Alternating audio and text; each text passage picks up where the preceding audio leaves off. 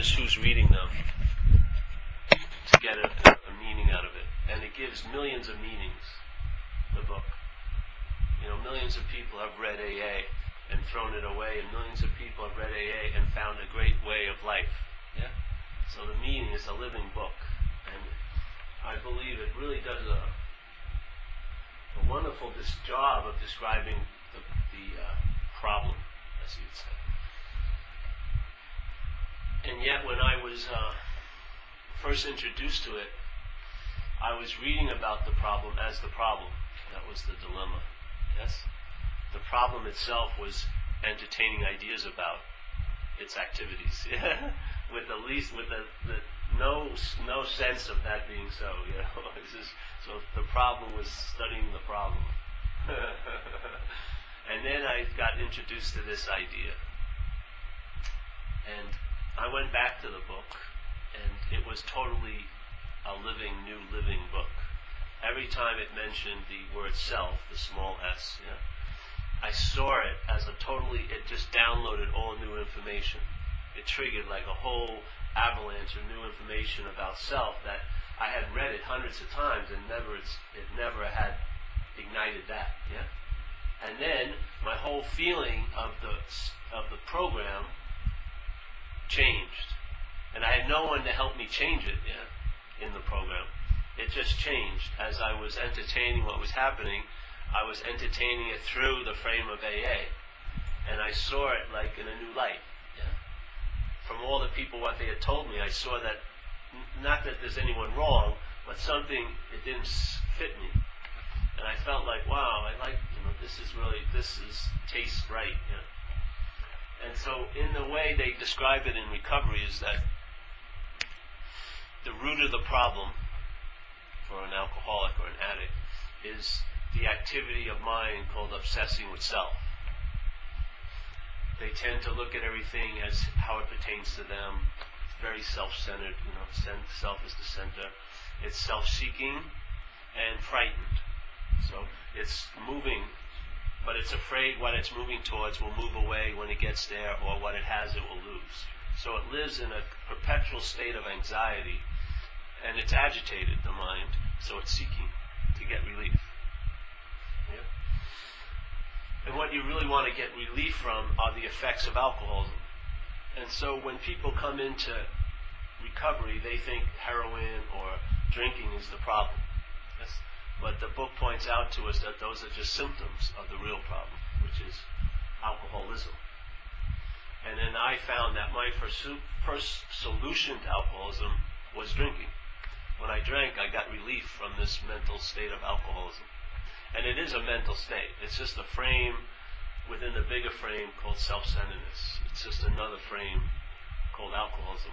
It's one of the more, I'd say, stronger ones here yeah, there's a lot of other people who have different frames, but alcoholism is a really nasty one. It, when it has when it has the mental process, it creates a lot of suffering, exquisite suffering, for for itself and for others who are involved with it. Yeah, it's not a it's not it has no discrimination who it hurts. Yeah? If anyone shows up in your life, that they are going to possibly be hurt badly by alcoholism, not just you drinking. So it just it's like projectile vomiting, you know? Who's ever in the room gets hit. so, so when you come into recovery, and most people never come in here out of volition, you know, they don't decide to come to AA really. They get forced to. In other words, every square of the game board's been covered, and you've been pushed into a little thing, a little last square, and then suddenly grace occurs, and through, con- through like what happened with me, I was just sitting in a caravan, yeah, with another guy who I didn't know, and I'd been drinking for four days, and I had drunk myself dumb. Yeah, I couldn't put a couple of sentences together. It was like a sitcom TV show, even simpler than that. And I was dumb. I was in a haze of ignorance, and I was just drinking vodka. Yeah? And I didn't even really like alcohol, but I couldn't get drugs. I had no more money. I had no one who'd lend me money, and I didn't have, I had no desire to work for any money, so I was drinking. And uh, I was just sitting there. It was like a regular day at the office. no big consequences, no big circumstances. I had been run over by cars, I'd been shot at, nothing like that. It was just drinking, waiting for this guy. Hopefully, you'd have money come, and maybe we could get some drugs. But what happened is, I saw this guy, and I looked at him, and he had a big bulbous nose and varicose veins on his face. And I saw him as a bum, you know, like a bum. And for some reason, when I saw him looking, it looked like he was looking at me like I was a bum. And for some reason, that stopped the selfing. Yeah? And something opened up, like a portal you know, a portal or a hole, I would say to another dimension of mind other than self-centeredness. I call it grace, really. some grace occurred. And um, some information downloaded. And it was like a CNN news flash, yeah? No head, no story, just a headline. And the headline was, I'm screwed. Yeah? It was just like, I'm fucked. And I'd been fucked for quite a while. But it was news to me, literally. I was like, fuck, I'm fucked. I mean, everyone who knew me knew I'd been screwed for quite a while, but it was really like, it just seemed to happen to me. You know, it's been my state for years, but it was like, wow, I'm screwed. And I, so the al- alcohol was there, the well, gave vodka, but I didn't pick it up. And I, my mind said, yeah, I asked the guy, where's there a phone? Because at that, there was no cell phones back then. And he said, there's a phone down outside. So I went there, I had a couple bits of change, and I called a program of recovery that I had spent two years in just 10 months before graduated. They had told me that period of my life was that though it was rather long was over, everything was going to be great, and it didn't pan out that way. I was back to where I'd been, but worse. So I called them up, and I had some humility. I was startled into some submission and I asked them, can I come back? I wanted to go back to, to the program. And they said, no. They said, you can't come back. Because they'd been getting my newsletter. They had heard about what had happened to me, I think. And I, they said, you can come back in a month and get interviewed again, which means they could say no, I guess. So that was, and then some honesty came in, and I said, hey, I don't think I have a month. I don't think I have a month out here left It's just going to be over physically. I'm gonna. I felt terminal. Something was to kaput. Yeah. So I called up a woman and I talked her into picking me back up from the city. And in that hour and a half, I recovered from that moment of clarity. I wanted to drink again and use, but she wouldn't have any of it. And she said, "Hey, do you want a place to stay tonight?" And I did. I was, you know, I did. I was homeless basically and I didn't know where I was going to go or be. I had no money. So she says, you want a place to stay tonight? And that seemed very attractive to me. I said, yeah, I do. And she says, you got to go to a recovery meeting. That's the stipulation or the requirement. So I figured, hey, that's one hour. I can do that on my head for a night's sleep. It's a pretty good deal. Yeah. So I said, uh, all right, I'll go. And she took me to my first recovery meeting, 1988, March 21st. And I went in there with no intention of launching into a life of sobriety. I just was paying my dues, prostituting myself once again to get someplace to stay, which I'm quite used to prostituting at that time. You know, doing this and doing that to get something. But while I was in there, something happened. And I and what happened was I started to feel different. And it had nothing to do with me feeling different. Something changed and there was a, an awareness of it. And I realized over time that that little portal had, a, had started a train of circumstances in my life. Yeah? That little five minutes of opening had affected 22 years of living so far. It started right there. In just five minutes of having selfing stopped, something that seemed to be unchangeable, no matter what consequences, the, disease, the way it had me was I was willing to pay any consequence now not to feel, no, I was willing to pay any conf- consequence tomorrow not to feel uncomfortable now. Yeah? So the, the discomfort was paramount to get some relief from. So uh, if I, I knew it was going to end me up in jail, I didn't care. I wanted to get loaded now and then deal with it later, whatever was going to happen. So I sat there, and she picked me up. It was a men's meeting. She couldn't come in, so she dropped me off and picked me up. I went to her house, and when I got home, I tried to sleep, and a sort of a miracle happened at night. The next morning, I woke up, and that mental compulsion, you know, incessant urge to get loaded or to, really to escape, you know, from this unbearable moment, which wasn't the moment anyway. It was the mental construct of the that I wanted to get out of.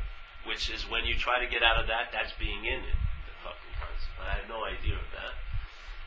So something occurred that next morning, and my first thought in the morning was I didn't have that fear, you know, that clenched fear, wanting to go, oh, let's get some relief. I had a thought, and I said, I don't have till eight o'clock to get to this next meeting. You know, I didn't know anything about AA, and the people said the night before there was another meeting at eight. I don't, I'm not going to last till eight.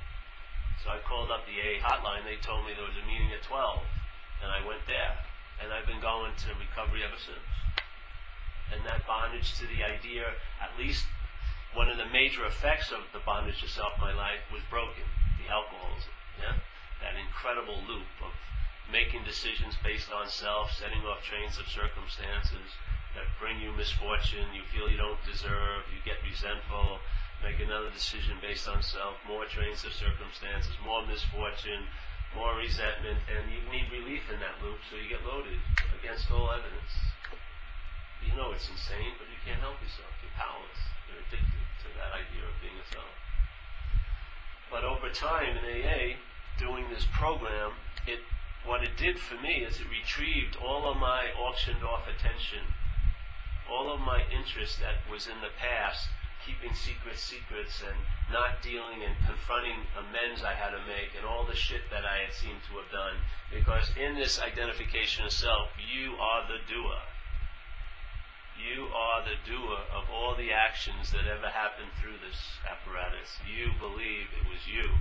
Even when they say you were powerless over this thing called alcoholism, you still believe you're the doer of all those behaviors. Yeah? The guilt and shame is quite unbearable. So, by doing the program, that interest and attention, which was all spent in there, you know, past and future, worrying incessantly what was going to happen to me, and then trying not to feel and think about all those shitty, shitty things I thought I did. And there were some that I did that there's no way in hell I'd ever be released from that courtroom of my head. I was guilty. That was that. Yes? I didn't give my mother that money when I had it. That was that. There was no if, and, or buts. I was stamped, you're guilty. So it had to be brought up into a court of light, in a sense, to be annulled. It's, it's not gonna, you're not gonna get probation or anything in this court. You're convicted and you're just gonna suffer. So, I practiced AA, and it retrieved my attention and interest. I did the steps. I did the biggest one for me was the ninth step to make amends to people who I had trespassed against in life. And by making amends, I was freed from that mental occupation all of those events were taking up in my life. Yeah, all of my space was filled with denying certain events and having to have like a mental security guard watching it so no one would ever find out and it wouldn't come out and wouldn't leak out into this moment. And then relying on self, which is unreliable, I was in constant fear. And I had lived under its tyranny for years, and I know how it treats the host, yeah, like a parasite.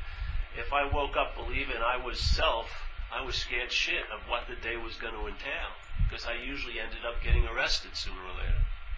I would go out with the idea I just wanted to have fun, you know, and by 12 o'clock I'd be in the county jail. It's, I'd get out and I'd do the same thing and expect different results. I'd end up in jail again. And it was surprising. How did this happen to me? I did the same thing that got me in jail before. But it was all going over my head, you know, because when you're up the ass of self, when your interest and attention is absorbed in that little black hole, for all intents and purposes, you're unconscious here. Totally unconscious. You're driven by, you're being blown by winds, yeah? Winds of mental states. that just use this as a transportation tool, as a way of expressing what they want to express. So someone who is a lovely little kid is a vicious, rabid junkie, you know? Because you're neither of them. You've been taken over by something that expresses itself through you, yes? Called alcoholism. And all the while, everyone who's been taken over by alcoholism keeps calling all of its expressions their expressions. They don't see the root of the dilemma. You're identified as that, which is way past a level of obsession. When an obsession crosses over and you become identified as that which your mind is obsessed over, that is way, way, way, way, way, way more comprehensive than obsession. No matter how much I love Coke, I never thought I was cocaine. There was always a sense of separation from Coke. It wasn't like I thought I was cocaine. But I'm thinking I am that, which I'm not. Yes? So identification is unbelievable because, first of all, you never recognize the identification as an extreme form of obsession. You'll recognize some of its other obsessive effects, but you won't see the supreme form of obsession is identification as what you're not. You can't be more obsessed than that. Really. To be obsessed with something and actually become it in a way, that's as far as it goes. You ever see those horror movies where the person knows a starlet, you know, a movie star, and they start dressing up like them and get a wig like them and trying to go out with the starlet's boyfriends and then realizing it's not working, they kill the boyfriends and then they want to kill the starlet and take over the starlet's position. That's not even close to what identification of self is like. It's way past that, really. And most people who are under it don't know it. Because everything that goes on is senses it's me that's doing it. So, what a perfect hideout for, let's say, a parasitical mental system to take over a host that is like a giant steering wheel. It's so easy to drive us because everything it does to us will say, it's me, I'm mine, mine, mine, mine, mine. You'll never question what's taking you over. And if you don't see its identification, the best you can hope for is like, say, getting therapy for it, you know? You know, teaching it to be more behaved so you don't flip out at the next dinner party. You know? Maybe, just maybe, you'll be lucky enough to have one month relationships with other human beings, you know what I mean? And maybe you'll be able to go back to school whatever, you know. There's not like giant high levels of success. It's just basically, let's not get arrested this week. That was my idea of success, really. When I came out of alcoholism, my idea was not to be arrested. That was a successful life.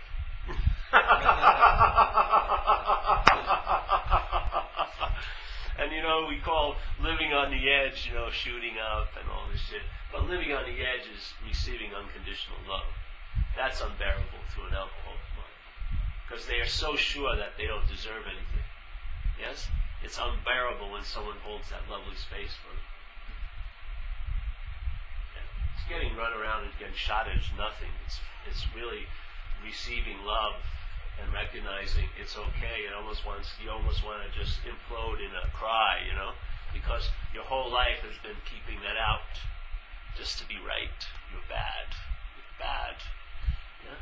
Uh, and you, so you're like the the mouth of the cell door. It's a very small mouth. You let very little in, yet you're bitching for a lot. It's very painful because you'll bitch and bitch to have something, but when it shows up, you destroy it can't handle it because it's it's causing you to question how right you are. If you feel you're worthless and someone's valuing you, it's unbearable to that head. Something has to go, and it's usually the person, not your old idea. So, I started to practice AA with a with a zeal, because when I came in, I realized what the book described as the problem. I had been living it. Yeah, that problem was written, that description of the problem was written in blood, really, in my life. It was so deeply etched, I couldn't believe I had missed it. Yeah? But when I got stepped out and they described what it's like to be an alcoholic, I identified with every freaking description. Every description was my modus operandi out there. So I felt, and so people were saying today, well, why is why would you want to call yourself an alcoholic? Well, the fact is, is when you're denying it, yes, when you're denying it, every move you make, the the admittance to your innermost core that you are it neutralizes that. Yes. So one extreme goes to the other extreme, and then you're placed in a position of neutrality. But you can't seem to get to the position of neutrality from here. There's got to be a total flip over, dualistically, yes, and then neutrality can occur. So the alcoholic can't immediately usually go into I'm not that, because it's just a mind game to them. They have to go, I'm totally that, an alcoholic, and then they see that that's not so, and they're put in a position of neutrality. But you can't get there from that one pole, I found, yeah? So I just started doing what they said here.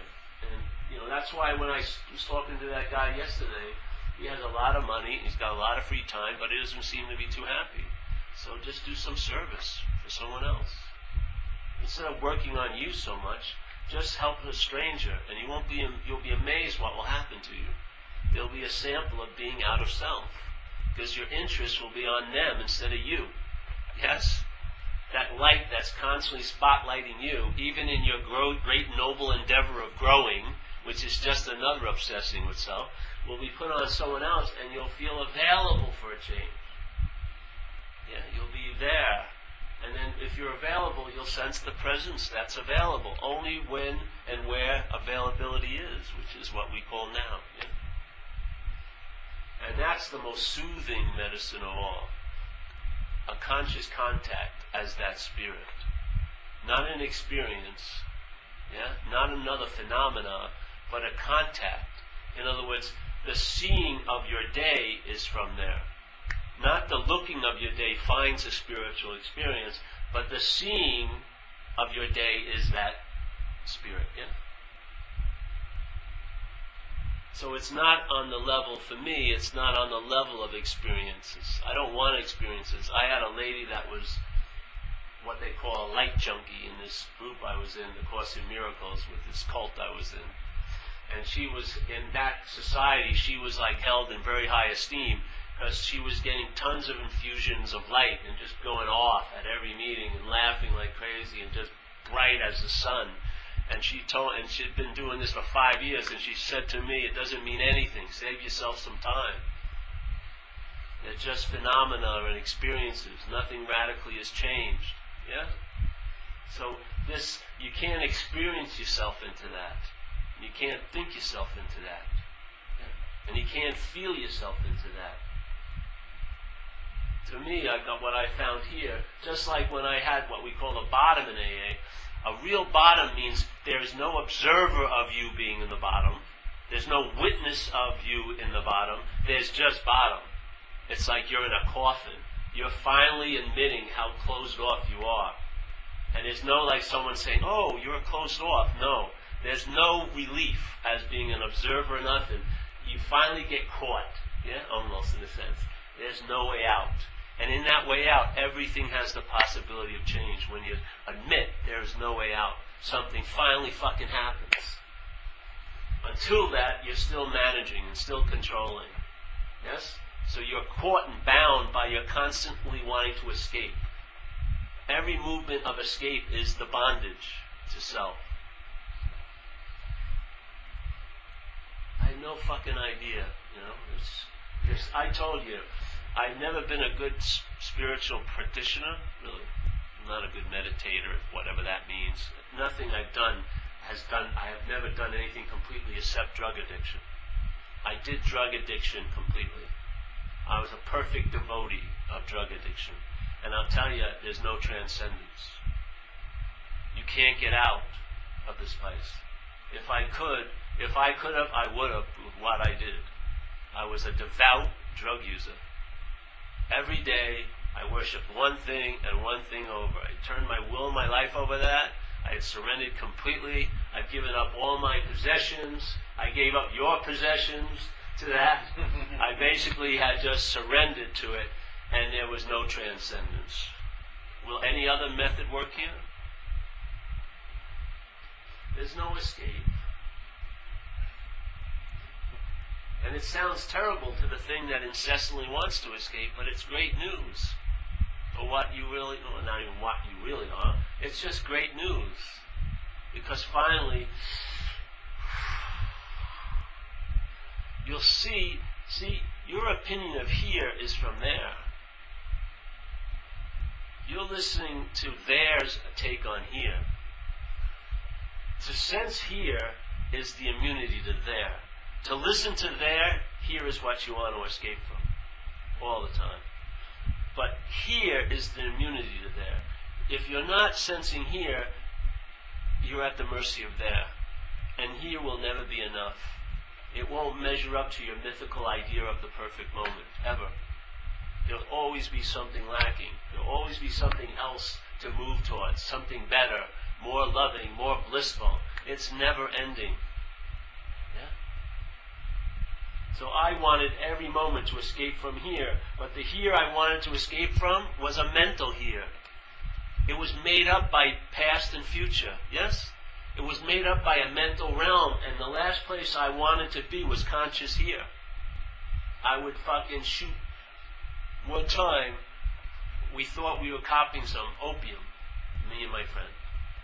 We went to this heavy metal three day affair, and we met some guy on a bridge, and he sold us this thing that was supposed to be opium. We went back to the apartment, and when we opened it, and we started cooking it, it smelled pretty fragrant, yeah? So then we shot it up, and then we were still like talking ourselves into it. Are you feeling it yet? Are you feeling it? Nothing was happening, but we were talking about it. And then one of our girlfriends came in and says, "It smells like incense here." Mm-hmm. yeah. So we went, "What? Oh yeah. Who's burning incense?" So the opium was incense. There was no opium. So what happened? We were faced with that evidence, and we made we shot it up again. We shot up freight in, incense with the hopes that it was opium. Even though it has been proven to us it was incense, we said after five minutes, nope, we're to do it again. This isn't fucking insanity. This is an extreme form of wanting to escape. Yes? Now, someone may be sitting in a very nice house today, and in a very civilized way, it looks like they're here, but in their minds, it's another form of escape. Not here, because here's the solution a mythical here, a mental here, made out of there. Yes? A moment that's bookended by your ideas of the past and your hopes and ideas about a future. That's not here. Here has no second, really. There was no there and there's no will be in the here that's here. But the here that's of mind is made up of past and future. Yeah? And it's unbearable. So I want to escape from here.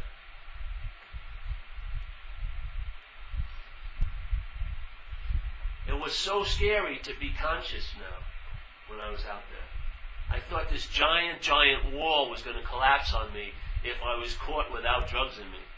I was fucking petrified of being conscious. Yeah? Of here. But it wasn't the here that I've always been in. It was a mental presentation of here, made out of there and then. Jesus, I auctioned my whole life to an imaginary idea in a sense. And of course, I didn't auction it. This was the play of this place. So now I've been in this recovery for 22 years, and what the hell? You know? I felt like something, I fell upon something that hadn't been offered in the program of recovery. I'd never heard it put this way. And it's now being mixed with Advaita. But I really truly believe the root of the dilemma is identification as self. It's a verb. It's not something that you were tattooed with 20 years ago, and now it's become a noun. It's a verb. It's an active mental process called selfing that produces an illusion that you're a noun here. That you're the noun that all of life is happening to. Yeah. Instead of feeling life happening through, it's seen as it's happening to, or for, or by, or as, yes? You. But it's very rarely felt like it's happening through.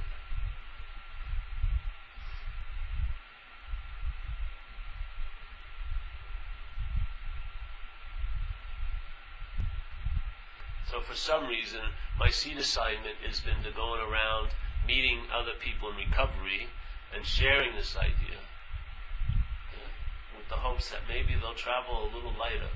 Because if you have the flu and it's misdiagnosed as a cold, it doesn't matter how much flu medicine you buy, nor how you how religiously you take it. The cold and the flu will have comp- there'll be some uh, similar symptoms, but not all of them will be. So you will get a little relief, but it's not going to be the relief that's truly offered if the diagnosis was correct. If you spent $300 on cold medicine and you had a cold, you would expect to have some real radical relief if it was working, yeah? So for me, I just believe there's been a misdiagnosis of the problem. Obsession with self. I don't think that's the case. Hmm. I think a mind identified as self to reinforce that obsesses over it. Simple as that. Because it has to keep making it appear to be real. It's not real, so it can't stand on its own. It has to be fabricated every day. And what I believe assists that is the thoughts that are going on in your head. You know? Your daily narrative about life as seen from you. Listening to that is like you have your own hypnotist with you all day. All day you're just being swooned into unconsciousness. It's like you're out to fucking lunch. It always blows my mind when people go to work and they spend eight hours there, and then they come home, and at eight o'clock their mind tells them they had a bad day. I mean, wouldn't you know it was bad when it was batting? You know? I mean, if you were there, I would imagine you would see, hey, it's batting right now. Why is it that we're on like a 10 hour time delay figure out what's going on? We have to wait for the, the mind to break the news to us. Oh, it was a bad day. Oh, thank you. And then you assume that it was, and you call up other people and see how their bad day went. And it's like we're fucking passing the disease on. And everyone's, yes, you got the disease. Yeah, you have the disease too. Yes, how's your disease? Oh, you're so special. No, no, it's like fucking Jesus Christ. Yeah. Sick be getting sick. And then there's unhealed healers running around like fucking crazy. They're not healed, but they're attempting to heal you. Jesus. It's insane. It's more sickness upon sickness. So, I don't know. I felt like I just tripped over something. Somebody introduced to it, to, it to me, and I call it, I like to say it was entertaining it. It was like a very strong, unspoken yes. That's what it felt like, yeah. Something in me that hadn't had much of a voice in my life, when it heard this message, chirped up. It said, oh. And I hadn't heard it like that in a while. Something like inside just went, so, for some reason, it started to entertain it. And as it was entertaining it, things were dawning on it, yeah? More and more dawning, more and more dawning. And what didn't make sense started making sense. And what wasn't seen started to be seen. Yeah? And then I started realizing that there's no way I could be out of the moment, so why try to be in it? Yeah? Why do I want another book that tells me how to get into the moment when I can't be out of the moment? And have you ever finished a self-help book? I don't think I have. You always read a few chapters and you go to the next self-help book. Let's see. But these books about getting into the moment, that's ridiculous. It's just reaffirming the, the lie that you could be out of the moment. And that's the mental realm. The mental realm is entertaining impossibilities. That you can be out of the moment. That something different could have happened in the past. Yes? and then speculating like a crazy fucking weatherman what it's going to be like for you in the future. You know, it's always stormy weather. So even if you're having a really nice day, you can't enjoy it because your one tomorrow probably won't be as nice. Yes? Jeez, it's incredible. I entertained it, and I'll tell you, if you if you've been ever been a junkie, junkies are very pragmatic. You know, when I shut up, I wanted to get something. I wanted a bang. It was very simple, very direct communication. Big sensation. All right, I understand that. Yeah? I don't like these promises of, well, if you purify yourself in lifetimes and something, fuck that. I want relief now. Yeah? And I don't want to have to do much for it. Yeah? And this is a beautiful message because it just tells me I'm not that which is seeking for something. And so a relaxation can come over me. And I find relaxing or surrendering from the, the path is the true path in a sense. The path that does not have one step. that has no marks, there's no imprints, there's no impressions. You're always prior to anything that's arising. Always. There's never one time that something arises before you. Yeah? Not once, ever. Whatever is arising is in front of you. You're seeing it. Whatever arises is in front of you. Front of you. You are seeing it. Nothing happens that way. You are that blatant seeing. It's not an effort for it, it's its nature. It's not a doing, and it's not a having. It's just a being. Awareness is being awareness seen. Yeah? Here. We call it being, but to me it's the being of seeing. Yeah? When I feel good, it's being seen. When I feel bad, it's been seen. Every freaking thought I've ever entertained was seen. Every sensation that happened through the body was seen. Before it was dissected and interpreted, dualistically separated, all of that activity was seen. Nothing came before the table that's laid out.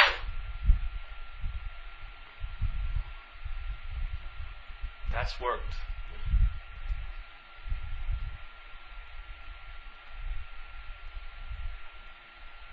And that's that. What else are you going to do? Take eight more hours of retreats? What's the point? There's more fun in the pool anyway. Fucking fun. Has anything changed? Has any meeting you've ever gone to, was there no seeing before you came, and then suddenly there was a seeing, and then there may have been an experience of seeing when you're in the meeting, but there's always been seeing. Yeah? Before you went to the meeting, during the meeting, after the meeting, it's fine. Because this is written out. If you're in, if you go to meetings, you go to meetings. Yeah, that's the nature. It's like here, this is just a whole set of impressions that get imprinted on a screen of time and space, and it's called a life of this action figure. Yeah, the conditionings, where you came from, your DNA, all this stuff creates impressions. Those impressions get placed against the paper of time and space here, and they leave a mark, and that's your life. You have kids, you don't have kids. You have money, you don't have money. They're all just impressions, mental impressions imprinting themselves on a screen. But all of that is is is follows the scene, and none of that affects the scene. the most heinous act that you've seen to have ever committed has left no impression on scene. The scene didn't blink when you didn't pay your mother the money when you had it. It didn't. It didn't go, oh, he's crossed the line now. oh, this this is no good. Bad. No. It's living up to its nature, which is to see. What? It doesn't matter. Whatever arises. But whatever arises doesn't affect what's seeing it, yeah? How could it? If it had an effect on what's seeing it, that wouldn't be seeing. That would be looking. It would be a, it would be a, a conditional seeing, looking. This is seeing. It's not affected by circumstances and situations. It just sees it. And that act of seeing to me is my is the life that I am. I can't say it's anything alike because that would make it a noun. It's a verb. Every moment it's just seeing. I can't entertain any point where it didn't. See, since I appeared as the piece on the Monopoly board, you know, the boot, whatever, the Eiffel Tower, I have to see in hindsight all there's always been seen prior to every event and everything that ever happened that I call my life. It was in the context of seeing. Which is my real mother and father? Is it this life, this content, or is it the context that's hold it, held it all? To me, the context is unconditional love in a sense, because it has no opinion. Whatever arises, it sees it. Yeah. Nothing it sees ever made it close its eyes, never made it turn away, Never made it blink. That's really bad. It just sees. Can you imagine relying on that? Well, when and how do you rely on it? See it. Be seeing it. Be part of that. You're the verb. You're not a noun. The noun wants to have the verb. Once a noun has a verb, it ain't a verb anymore. It's made into a noun, isn't it? The truth. Enlightenment. Wakening up, whatever. As soon as this noun claims it, it becomes a noun. And the verb is lost. You can't acknowledge a, noun, a verb as a noun. You don't get it. There's no way a noun can sense the movement and really sense and see the movement of verbing because it's a noun. It's a structured, conceptual little honeycomb. Every time it senses the wind, it feels it, it senses the wind as the wall. Yeah? It doesn't sense the wind as the wind. When wind's blowing through the, the beehive, all the walls think the wind's hitting that. That's not it. There's wind, but it's interpreting it wrong in a sense. Yeah. You know that wind. So like in AA, we did this stuff called service to get out of this self. Yeah. It's a nice free sample. And then at times I would do it, and how I describe it is there you are in that self things, and then you would put some interest on someone else. Yeah. And that would bring you out of that self thing, and you'd feel available. Usually people would describe it as I felt big, you know, spacious or light. It's just availability. That's what availability is like, yeah? When the noun is, is, is derobed and the verb shines through, yeah? And then when I was, when that availability was so, I sensed the presence. How can you not?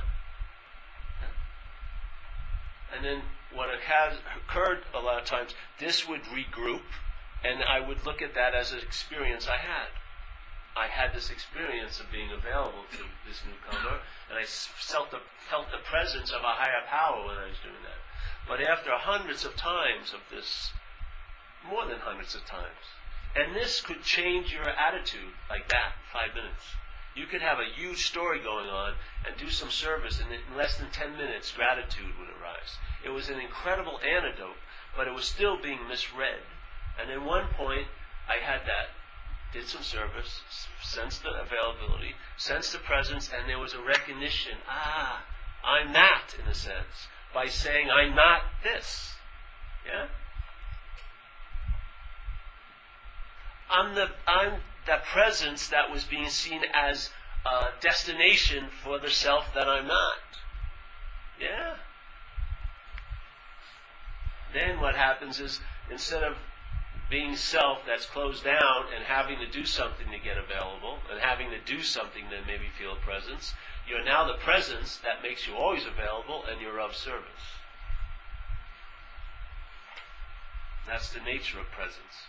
It's of service because it's available. And really, that's all we're looking for.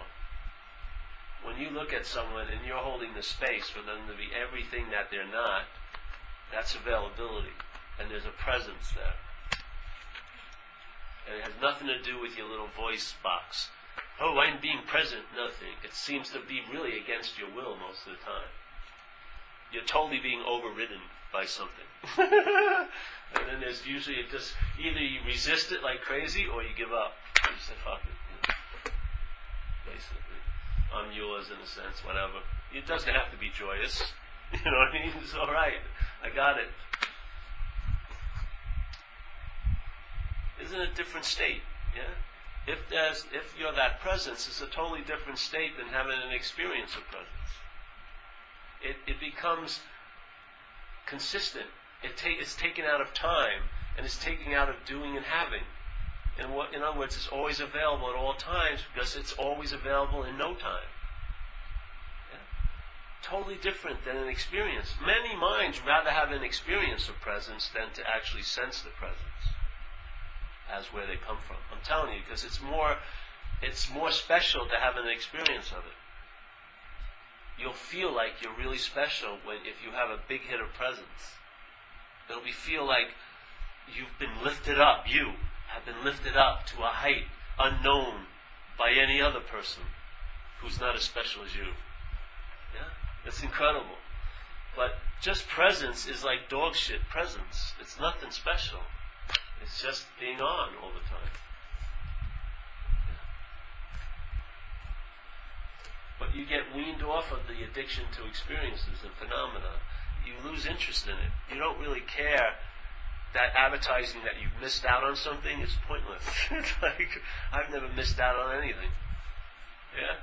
All that seeking and all that activity gets very tamed because you just sense what you're really looking for in all that activity. You sense satisfaction instead of the search for satisfaction. You sense satisfaction. And I'll tell you, you want to say, oh, you need a spiritual truth and everything. All you need is to feel satisfied. If you'll feel satisfied, a lot of quote unquote your behavior will change. Because most of it's based on irritability, restlessness, and discontent. You're just not fucking satisfied. Really. I mean, you can get into all the metaphysical descriptions. You're just not happy. you know? You've tried every formula they offer here and it hasn't worked out for you. And all you can do is go back and try them again and replace a certain person with a different person. But it's the same formula. Same being saved. And it's always going to fail you. And then hopefully, you know, you lift out of here. And basically, why my mind's chilled out is because I'm happy. There's no big metaphysical answer. I don't, I'm really here because I don't want to be anywhere else. Seriously. Yeah? The mind keeps presenting options, but I don't want to go on those vacations because they turn into hell. Yeah.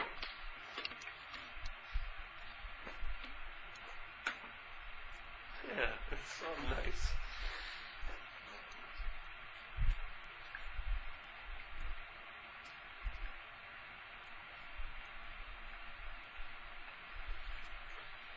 So I'm just a starting point's nice is that idea of being a long-lasting independent separate entity because I believe really that is the main frame of these mental states we can entertain.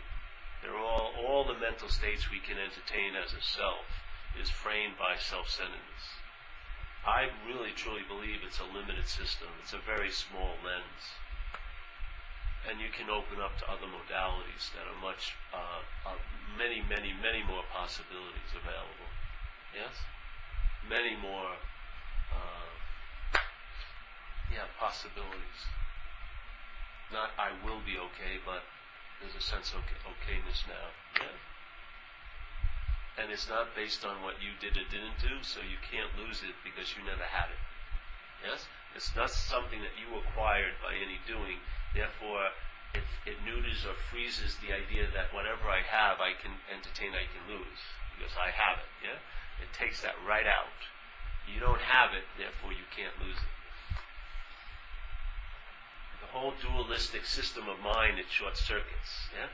And truly, the greatest to me short circuit is I'm not that.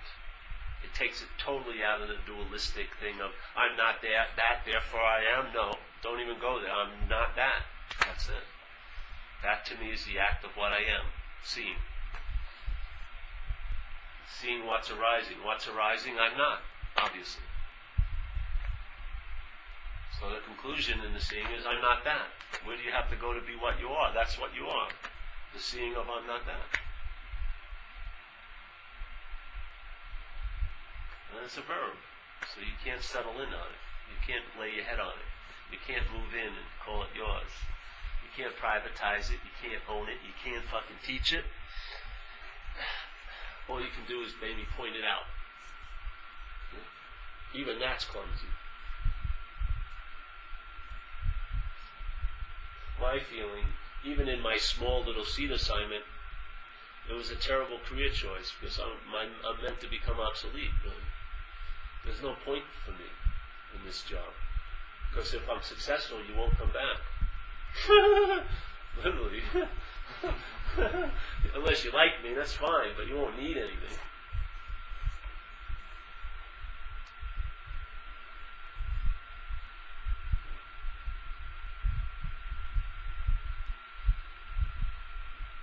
You become your own authority finally, in a sense. Not like a mental authority. But you recognize blue is blue and red is red. Do you need any more someone has sort of, you know, confirmed that seeing, you see it. Yeah? To me, that's confirmation enough. Is the seeing of it. Yeah? It's not the emphasis on the red, it's the seeing. The seeing you can be sure of. It's always the context of every event you've been in. Been seen. Yeah? But not by you. You have been seen just like that chair has been seen in the event. You have been seen by seeing. This object has been noted by seeing.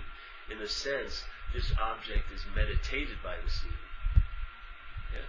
By the seeing occurring through it is to me the highest form of meditation. Because that seeing is constantly prior to even breathing. That's the seeing.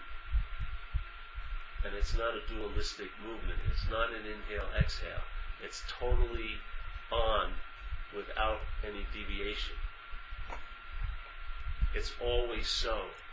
So it's hard to recognize it.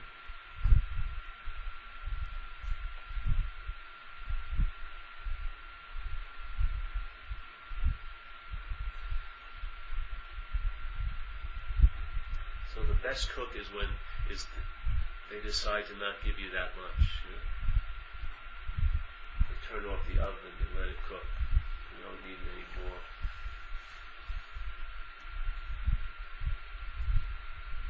Yeah.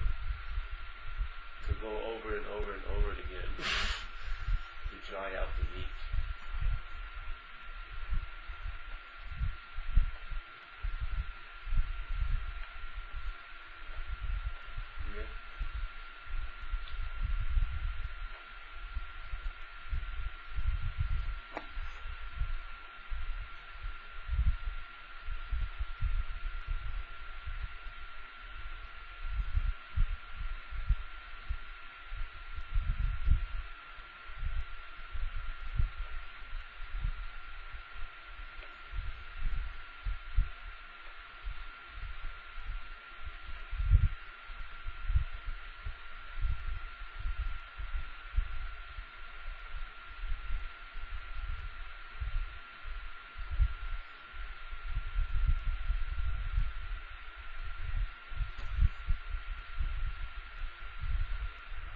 The